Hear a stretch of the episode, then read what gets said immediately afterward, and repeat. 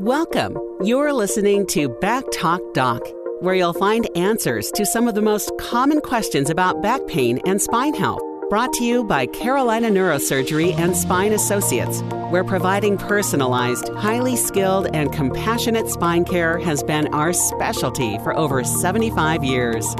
And now it's time to understand the cause of back pain and learn about options to get you back on track.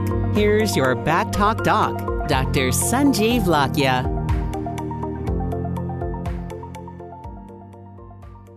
On Back Talk Doc, I love to give numerous perspectives on the care of your spine.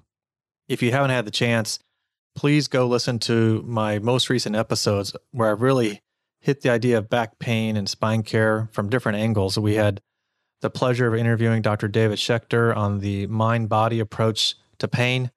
And then I followed that up with kind of two legends in the field of non medical care of back pain, at least with Esther Gokhale of the Gokhale Method, and then our most recent fabulous interview with Dr. Stuart McGill regarding more of a functional approach to back pain. But as you all know, those who follow me, you understand I work in a premier neurosurgical practice and I have amazing partners, neurosurgeons and physiatrists, and I love to present their practice styles to you, uh, the listener, uh, so you can learn about what options are available. I think we have the best in the business. And obviously, I have multiple amazing physiatrists that I work with. And today, I want to circle back to a topic that we touched on briefly about a year ago with my partner, Dr. Lesher, which is the idea of regenerative medicine. And today, I am very happy to interview my partner and friend, Dr. Peter Bailey, and we're going to jump all right into regenerative medicine, particularly for the spine. So, Peter, welcome to the show. Thanks for having me. All right. So let me introduce you to the listeners here. Dr. Bailey is a board certified physiatrist who did his medical school at the Medical College of Georgia. Um, he did an internship in Salt Lake City, Utah, and then ultimately went on to do a fellowship in interventional spine and musculoskeletal medicine at the Smart Clinic in Sandy, Utah. Prior to that, his residency was in physical medicine and rehab at Mayo in uh, Rochester, Minnesota. So he's board certified in physical medicine and rehabilitation and really is a leader in the field of inter- interventional spine care in the Charlotte area and beyond. And I know you've got a love and passion for thinking a little bit outside the box. And for the last uh, at least seven, eight years that I've been here, you've been leading our group, or at least one of the leaders in terms of our foray into the foray into the field of regenerative spine care. So start out by talking to the listeners about why you got interested in this idea of stem cells, PRP, regenerating treatments for back pain. Yeah, well, um, I think it, it kind of goes back to my undergraduate training to some extent. My background at the University of Georgia uh, was in exercise and sports science, or kinesiology, as it's referred to sometimes. Um, it's all about how the body functions. And I've always had an interest in kind of keeping people moving, continuing to participate in activities they enjoy, whether that's sports, work, what have you. And just as I kind of went through my training, this uh, idea of regenerative medicine or the field of uh, regenerative medicine has kind of really taken off and grown a lot. And I was fortunate enough to be at the Mayo Clinic where there were some leaders in this field kind of emerging.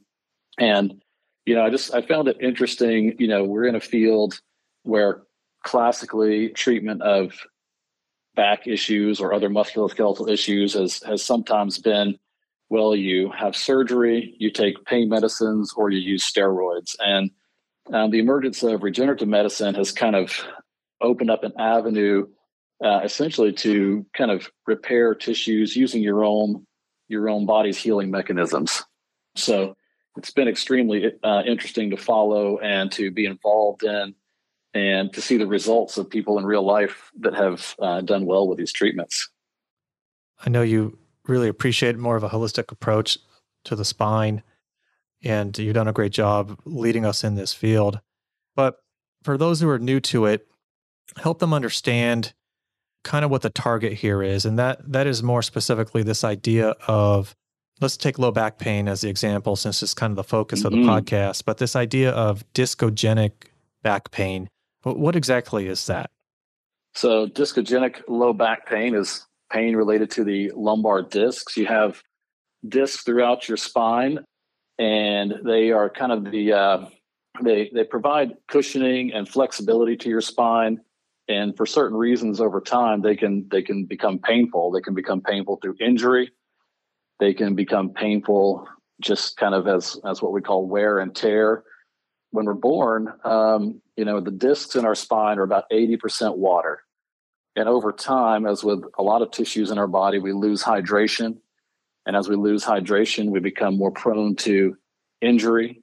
And when the discs kind of, you know, for lack of a better term, start to dry out or dehydrate, we um, they become more prone to injury. They can become painful because of small fissures or cracks in the disc. They can become painful due to injury, like a ruptured or herniated disc. And then we've also found, I know as you talk to Dr. Sumich, you can start to have endplate disc pain, which is kind of a whole other subject that you guys covered in good detail. Yeah, so it's important.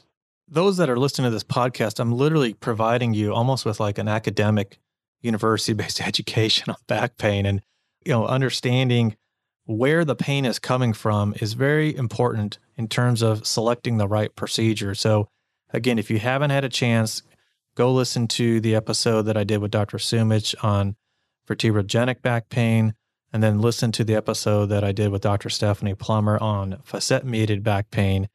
And when we talk about regenerative options for back pain, largely we're referring to disc related pain. And that's where these modalities like PRP and stem cells, the idea basically is you inject these different substances into an injured disc to help it repair itself. So I'll give you an example. Uh, tell me if you agree with this. So if someone's listening to this right now and wondering, could I have disc related back pain? To me, one of the most common complaints would be low back pain with bending over to tie the shoe or putting on your sock. The outer rim of the disc is richly innervated and can become injured and fissured. And then when you bend, you aggravate it and kind of re aggravate it. Is that something that you see a lot in your office? For sure. I mean, I think some of the classic hallmarks of discogenic pain are, as you mentioned, difficulty with bending, lifting, you know, another classic is uh, sitting intolerance. So any position that puts your spine in a flexed position where you're where you're bending puts stress on the especially the the back or outer portion of the disc, uh, where a lot of there there like you said, there's a lot of nerve endings in there that when stress can become painful. Um, and like you bring up an excellent point. You know, you mentioned you know some of the past episodes you've had regarding facet pain, vertebrogenic pain, and when especially when it comes to regenerative medicine, you, you really want to identify, as you mentioned before, the pain generator. I think with any procedure you do, you want to understand the source of the pain. That clinical history comes in, what type of things seem to aggravate the pain, the imaging, the physical exam. It is especially important with regenerative medicine because you've got kind of a shot to go at it and you want to get it in the right spot for sure so yeah, that's that's very important. Absolutely. That the diagnosis is almost as, if not more important than the actual procedure, because like you said, if you put that needle in a tissue and you do it perfectly, but that's not where the pain's coming from, it leads to disappointment. Absolutely. So, yeah. and, I, and I know you do a whole host of things in your practice. If those of you who live in Charlotte or in the Concord area, uh, you know, Dr. Bailey, he he's got every tool in his toolbox for trying to figure out what's going on. But let's say you do have that person in your office and they've gone through some traditional treatments and you're pretty well convinced it's a disc related pain. Uh, what are some of the options that they can consider from a regenerative medicine perspective? You know, just talk to them a little bit about what you offer and even what's out there in the broader community that you're aware of. In uh, in my practice, I primarily do platelet-rich plasma. Platelet-rich plasma is a procedure where you essentially do a blood draw from the, the patient. You put the blood in a centrifuge, which spins the blood down, and you extract the platelets, and then you inject those back into the the target tissue. The theory behind that is that the platelets are the I, I, call them the first responding cells in the body. You know, they're the, they're the first cells to the scene when you have an injury. They come in, they cause uh, things to become sticky, the clot, and then to signal other cells to come to the site and start to repair the tissue. So platelet-rich plasma is the primary um, treatment I do in our practice. For one, it's a little less invasive than some other treatments. It's also less expensive than other treatments. Um, and then some of the other options in the regenerative medicine world would be, you know, you've heard stem cell treatment or stem cell therapy. There's kind of two bags that that falls in. There's, you know, there's uh, what we call allogenic stem cell treatment and autologous stem cell treatment. Uh, allogenic stem cell treatment might be what comes to some people's mind, where you you come in and you've got stem cells that have been grown in a lab somewhere and then injected into your body. Now that's uh, not approved to do in the United States, so that's not really done here. Um, there's been studies looking at that that we've done in our practice through uh, um, through Dr. Coric, who's one of our surgeons here. Then there's another. Uh, the, the other type is um, autologous, which means stem cells derived from your own body. And there are a couple of ways to get stem cells from your own body. One is a procedure called BMAC in short. It's short for bone marrow aspirate concentrate. Um, and it's a procedure where you essentially take a bone marrow sample from your pelvic bone, you concentrate that, and you inject that back into uh, a target area. And another way is to do um, a fat aspirate, almost like liposuction, uh, where you take fat cells where there's some some stem cells that live in that area, and you concentrate that and inject that back in. Those would be the the primary sources of regenerative medicine where you have living cells that are injected in somewhere. There's you know there's embryonic fluids preparations that can be used as well. Uh, but I'd say the primary three that are kind of the most exciting and most talked about would be the platelet rich plasma and then the the other um, autologous stem cell treatments. And contrasting those, so just to summarize, the platelet rich plasma or PRP that is obtained through a blood draw, pretty easy. The stem cells need to be harvested, and that can be either from harvest uh, bone marrow aspirate. Um, so typically, like a big needle in the hip bone, right? Yes. Uh, or the other mechanism could be almost through like a liposuction type procedure. Is that correct? Yeah. Yeah. Mm-hmm. So there's varying degrees of invasiveness for obtaining the product. I think if you're considering this for yourself, you should consider as a factor in the decision making process. But largely at the end of the day, the procedure itself to get it in the right spot is the same, right? I mean, you you get the biologic agent and you're doing this under x-ray guidance yes uh, to ensure accuracy and safety mm-hmm. All right so give us your opinion on kind of the state of the union the state of the research with these sort of biologic agents that are out there kind of help people understand how long they've been around and, and where we've evolved and where we kind of still need to evolve in terms of demonstrating uh, if if these options are reasonable for people to consider. Yeah.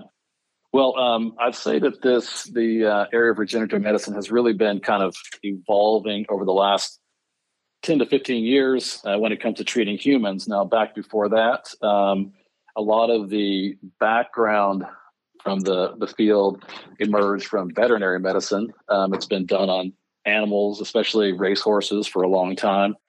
I tell my patients that that's done, and I say, well, horses don't lie. They either perform or they don't. They go out to pasture, and so so the that's kind of where things evolve from. And so I, I also discuss with my patients that the research is kind of slow to evolve in the area of regenerative medicine. For big studies to happen, there has to be money poured in. A lot of times the money is poured in from drug companies or industry. And when you have a product that essentially is just using your own body's healing mechanisms to heal itself, there's not a lot of funding. So a lot of the research that comes along is is kind of slower to evolve. It's happening. There's a lot of good work being done, especially at New York University and some other areas.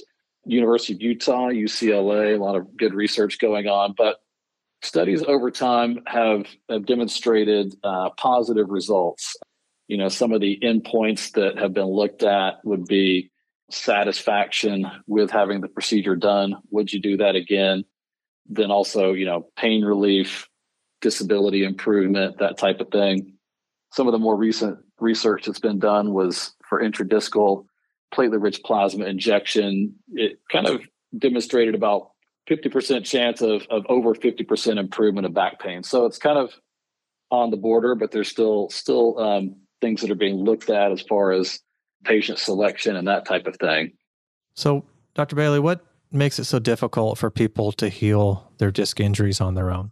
Well, for one, the disc is the largest structure in the body that does not have its own blood supply. So, when we injure a disc, it's not like a cut in the skin where you've got a lot of blood flow to the area. So, when we injure a disc, for one, doesn't heal up very well, and then it creates an environment that over time predisposes the disc to kind of further degenerate. So once you injure a disc, there is not some intervention, whether that's physical therapy, where you work on strengthening the muscles supporting the area, or if you you try something like regenerative type procedure, it may just kind of constantly wear over time. Yeah, exactly. And I'm glad you mentioned that. I was thinking about the whole idea of really the poor blood supply. Most tissues in our body when we have an injury, there's an there's an inflammatory response, which is actually the healing response. Mm-hmm. So people should understand that when you are injecting the biologic agent, whether it's the PRP or stem cell injections, you're almost trying to provoke the injury a little bit, and you're just trying to kickstart that natural healing response, which is suboptimal in the disc environment. Yeah, I kind of yes, I, I, that's what I tell people too. It's kind of like kickstarting or just rebooting the the healing system you know so just kind of intervening to a, a degree that's just not just not there and particularly as we get older exactly all right so now someone is uh, in your office and you think they're a great candidate uh, for an injection uh, let's say prp in the l5s1 disc contrast their expectation in terms of outcomes versus like a steroid injection how is this different yeah. And what can they expect in the weeks and months ahead after an intradiscal PRP? Okay. First, the discussion I have with them is that based on what we see and what we know, there there's a chance that you know it may not be the best treatment for them. But if we decide to move on, you know, I discuss kind of the natural evolution of that healing process. So for one, it's it differentiates from a steroid injection in that a steroid injection will usually see improvement of pain almost right away. You know, you might get some a couple of days delay, but usually you have a some improvement of pain almost immediately, and then the effect of the steroid gradually wears off over time. When you inject platelet-rich plasma to the disc, it's, it's it is a different process. You know, you might actually have some increased pain for a day or a couple of days, a little bit of soreness, and then over time the the pain relief starts to to kick in. We don't know exactly why some people respond in different ways, but in my practice, I've had people that were almost pain free within a week. And I've had some people that had just gradually continuous improvement over the course of several months. Sometimes use the um, analogy of like a cut to the skin. So when you cut your skin, the platelets, like we mentioned earlier, kind of the first cells to the scene, they start to do some healing work they start to do some repair work. And if you kind of think of the way that works, you know, you've you've got some bleeding at first, you get a little clot, you get a scab, you develop a scar, and over time that even smooths out. The whole healing process of when a platelet is introduced to a tissue takes about three months. So, you know, when I see patients, I will usually um, have them come back in a month to see how they're doing, and then again at three months to to see where that looks like they might really settle out. We're having a great conversation today. I'm talking with Dr. Peter Bailey about regenerative medicine for spine care. And uh, thank you again for your time today, Pete. We've covered a lot of interesting information so far. What do you think, you know, moving forward, where is this all headed? Uh, there's two different camps. I know there's groups of providers who really don't think a lot about regenerative medicine. And in particular, there's potentially a lot of obstacles for us being adapted on a high level for spine care. And then there's others who are really feel like they're in the camp that this could be one of the initial treatments offered for people with discogenic back pain. You've been doing this a while now. What's your general sense about what we can expect in the next five to 10 years? Well, you know, I think awareness needs to grow. I definitely think you're right. I mean, there are some people that you you bring up this idea and they just kind of dismiss it there are other people who who feel like it is kind of the the only way to go. And I kind of in the camp where I'm in between, where I feel like it is a good tool to have. I mean, you know, especially when it comes to discogenic back pain. I mean, it's in the past, you know, even when I first started practicing, kind of like, well, there's not much we can do if you don't respond to steroids. Then you might have have surgery, or you might, um, or you might be on pain medicines. And you know, if you have a a patient who is younger to middle age, who has kind of a bad looking disc, a surgeon doesn't really want to operate on that. And surgical outcomes for, you know, axial back pain are not that great.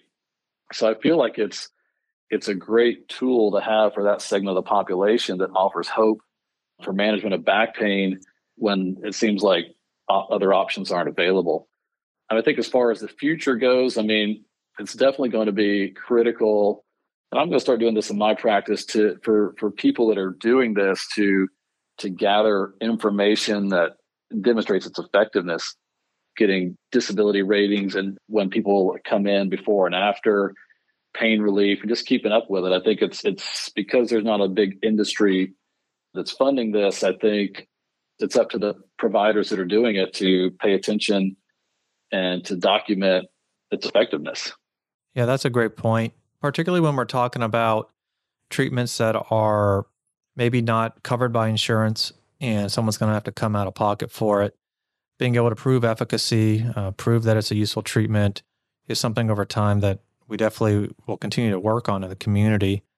My general sense of it is that it's like you said, I think it's a tool in the toolbox um, and it's an emerging option. I really like, you know, our group's philosophy has been really more in favor of the uh, platelet rich plasma.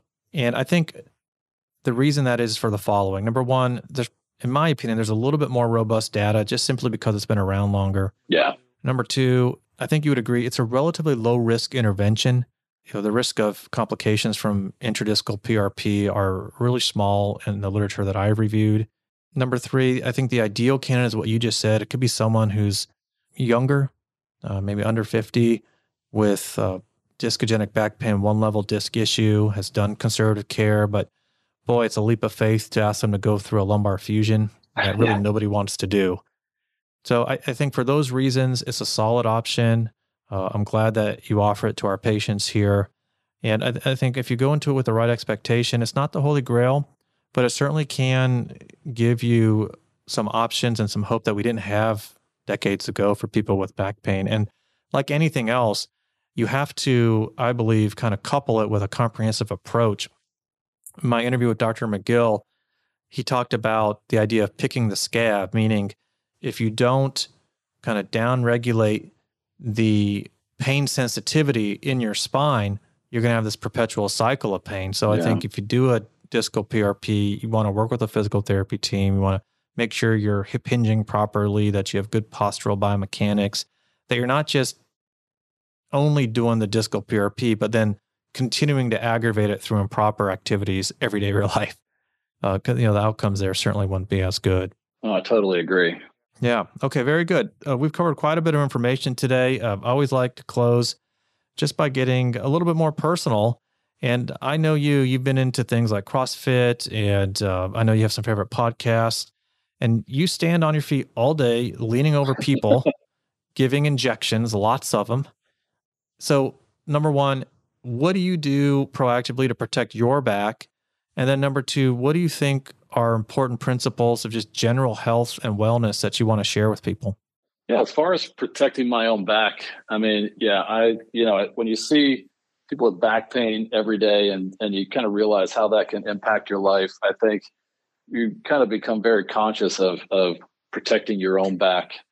And the things I do, I mean, I think just generally you know, as you mentioned, health and exercising on a regular basis. But when it comes down to specifics, I think doing things with appropriate biomechanics, whether it's I'm lifting uh, the blower to go do the leaves or something like that, just just kind of paying attention to what I'm doing. I think the the times when people injure their back is when they're not paying attention to how they're moving, and it's sometimes something that uh, it's easy to to lose kind of focus on so so just kind of being aware of of movements and how and, and posture throughout the day as far as specific exercise, I mean, when I tell, tell patients, you know, when they come in to see me and they're like, well, what exercises should I do? I mean, of course, I say a physical therapist is going to be your best friend uh, when it comes to learning the appropriate exercises. But if I had to say one, you know, doing a, a proper uh, a plank or a bridge and uh, seeing how, how you can improve that over time as far as how you can hold a position like that.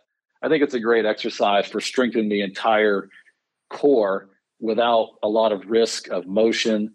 You know, so that's that's kind of what I say as far as um, those type of exercises. I mean, I am a big proponent of. You mentioned hip hinging exercises.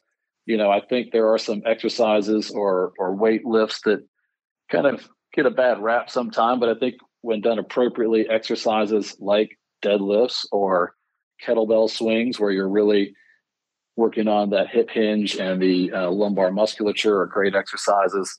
I try to incorporate those on a regular basis into my exercise routine.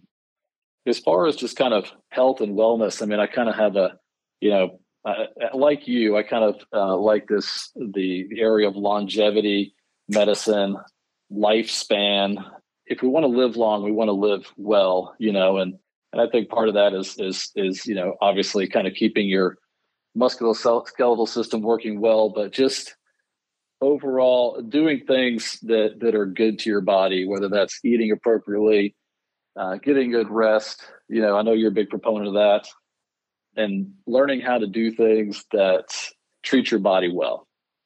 Yeah, that's well said. And I would add that everything that you just mentioned would support a PRP treatment. Yes. Meaning, if you're going to take the leap and get a biologic injection of any type, you want to surround that with a healing environment. So, getting proper rest, uh, moving your body with proper biomechanics, working on your stress, and certainly putting proper fuel into your body so your cells can heal. Yeah. All this goes together. And I think you summarized it really, really well. And I hope people listen to this, it piques their interest. Again, this podcast is not meant to diagnose nor treat your problem. Certainly, I don't want you running out and doing kettlebell swings because uh, we said they're nice uh, exercises. I mean, this is all just a starting point for people to kind of stimulate their thought process and have proper discussions with professionals out there. Um, but I, I'm certain this is going to provide value for people who are contemplating their options.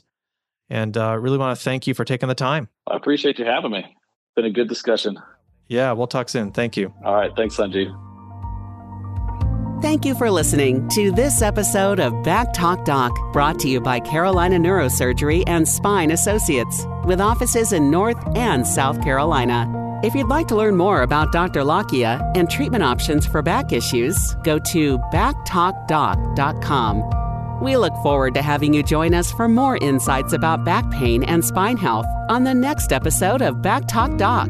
Additional information is also available at carolinaneurosurgery.com.